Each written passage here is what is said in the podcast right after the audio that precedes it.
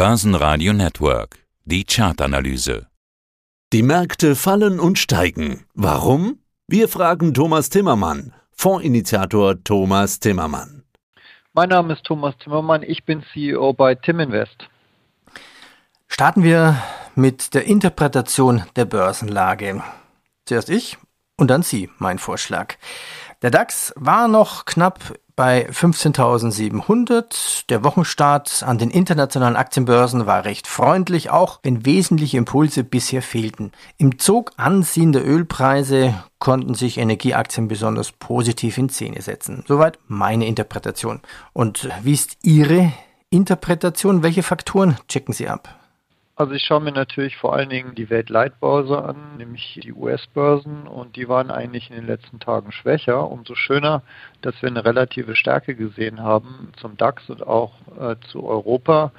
Aber insgesamt hat sich jetzt in den letzten Tagen ehrlich gesagt nicht so viel getan, oder? Das war wirklich ruhig.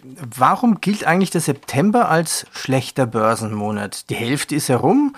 Wird das heuer irgendwie wieder eine Ausnahme, vielleicht sogar ein guter September. Ich warte ja immer darauf, dass die US-Börsen über die hohen Bewertungen stolpern.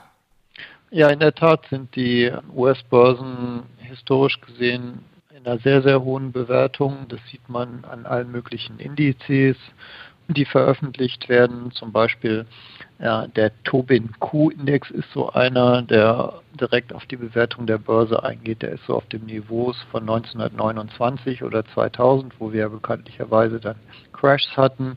Oder wenn man sich die Häuserpreise anschaut, in den USA zum Beispiel durch den Schiller-Index, dann haben wir dort ein Allzeithoch.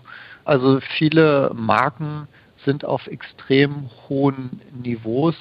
Wenn man sich auch die US-Börse genauer anschaut, dann sieht man ja auch, sind vorwiegend immer noch die gleichen großen Tech-Werte, die die Börse oben halten und nach oben ziehen. Und insgesamt haben wir natürlich einen unglaublich starken Lauf gehabt dieses Jahr an den US-Börsen bis jetzt allein schon in diesem Jahr S&P 500 24 Prozent gestiegen, der Nasdaq Composite 22, der Nasdaq 125 Prozent, also aus Sicht eines Euro-Investors ganz tolles, super schönes Jahr und deswegen ist die Nervosität natürlich schon ein bisschen groß, ob das immer so weitergehen kann. Turbinisches Q, vielleicht kurz erklärt, was ist dieser turbinische Quotient, dieser Index?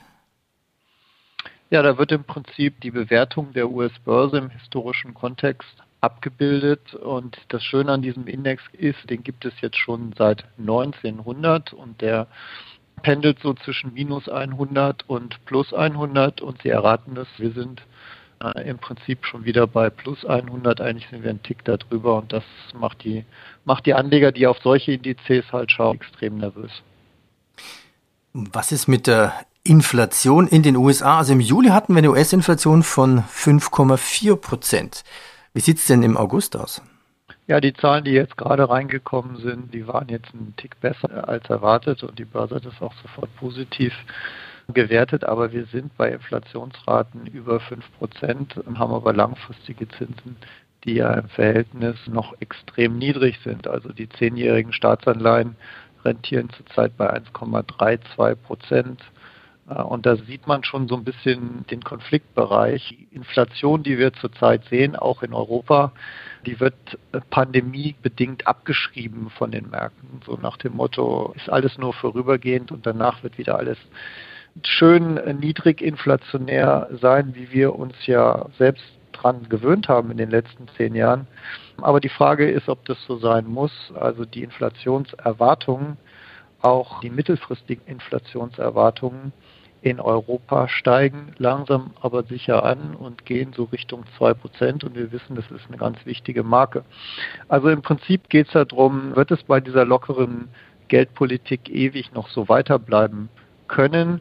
Zurzeit ähm, lesen die Märkte es so, dass die Inflation weltweit nur vorübergehend ist, pandemiebedingt und danach normalisiert sich alles und deswegen wird es auch keine großen Reaktionen bei den Zentralbanken geben. Aber ob das so bleiben wird, das müssen wir jetzt noch sehen. Ja, ich glaube, die nächste FED-Sitzung ist am 22. September. Da werden wir ein bisschen mehr wissen. Steigen wir ein in die Chartanalyse. Wo steht der DAX jetzt zum Zeitpunkt unseres Interviews? Und Hat er denn seinen Aufwärtskanal eigentlich noch? Und wo sind die spannenden Einstiegspunkte? Also der DAX steht gerade bei 15.745 Indexpunkten.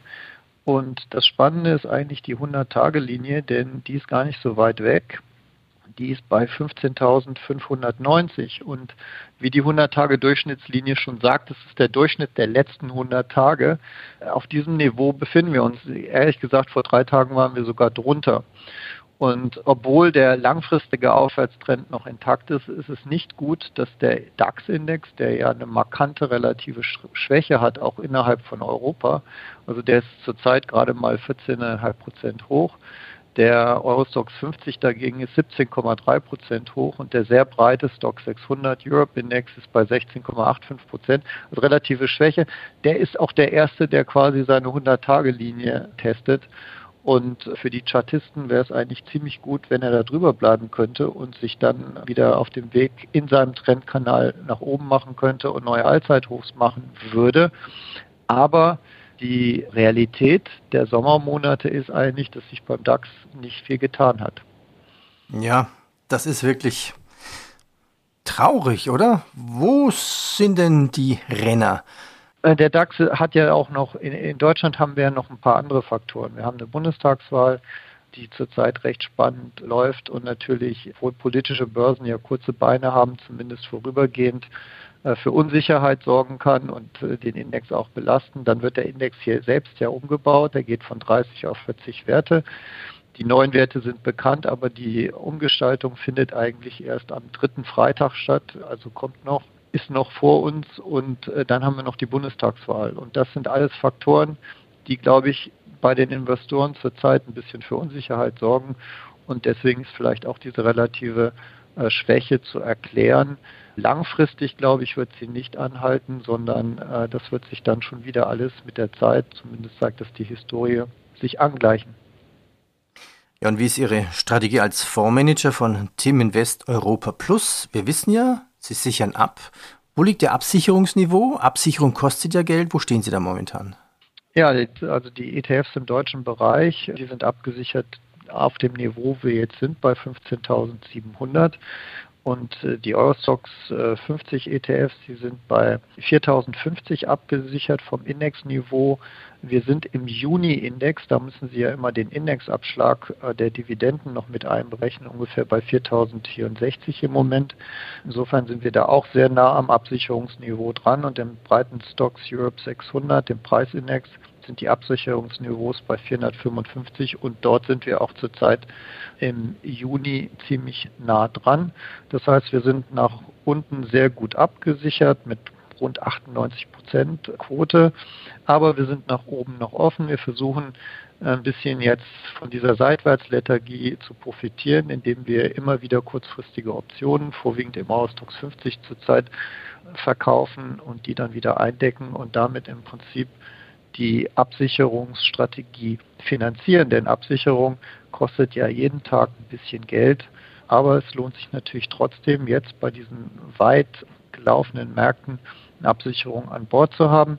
In der Summe der Komplex aus unseren 94, knapp 95 Prozent ETFs im Fonds, den Absicherungspositionen und einem Baranteil führt dann dazu, dass wir ungefähr 38, 39 Prozent nach oben im Moment offen sind. Das heißt, wenn es mal wieder so einen schönen Schub gibt nach oben, dann ist der Fonds dabei und partizipiert. Aber wenn es runter geht, sind auf jeden Fall, ist auf jeden Fall alles vorbereitet, um den Schaden so gering wie möglich zu halten. Mhm. Ich habe gelesen, Sie setzen auch den DAX Plus Protective Put als Euro ein. Was ist das für ein Put? Das war eigentlich nur so eine Strategie, die ist ganz interessant. Also es gibt einen Index von der deutschen Börse, der wird offiziell berechnet. Und da kann man mal sehen, was so eine regelbasierte Absicherungsstrategie bringen kann. Alle drei Monate, glaube ich, wird dort die Absicherung frisch gemacht und jeden Tag wird dieser Index berechnet, allerdings natürlich ohne Fondkosten etc. Und wenn man das mal ein paar Jahre sich anschaut, dann sieht man, dass zum Beispiel im Covid-Crash letztes Jahr die Strategie sehr gut funktioniert hat. Also die Optionen haben das getan, was sie tun sollten. Aber das Problem ist so ein bisschen, wenn man dann Aufwärts- oder Seitwärtsmärkte hat, dass die Absicherung jeden Tag halt im Prinzip den Fonds oder das Produkt, wenn es eins darauf gäbe, was es meines Erachtens nicht tut, nach unten ziehen würde. Wir kennen diesen Effekt in unserem Fonds und deswegen kämpfen wir gegen den langsamen Verfall durch die Absicherungskosten eigentlich dadurch, indem wir noch zusätzlich Seitwärtsprämien vereinnahmen in stagnierenden Märkten. Herr Timmermann, danke. Ich danke Ihnen, Herr Heinrich. Das war Fondsinitiator Thomas Timmermann. Mehr dazu unter www.timblock.com mit 2M.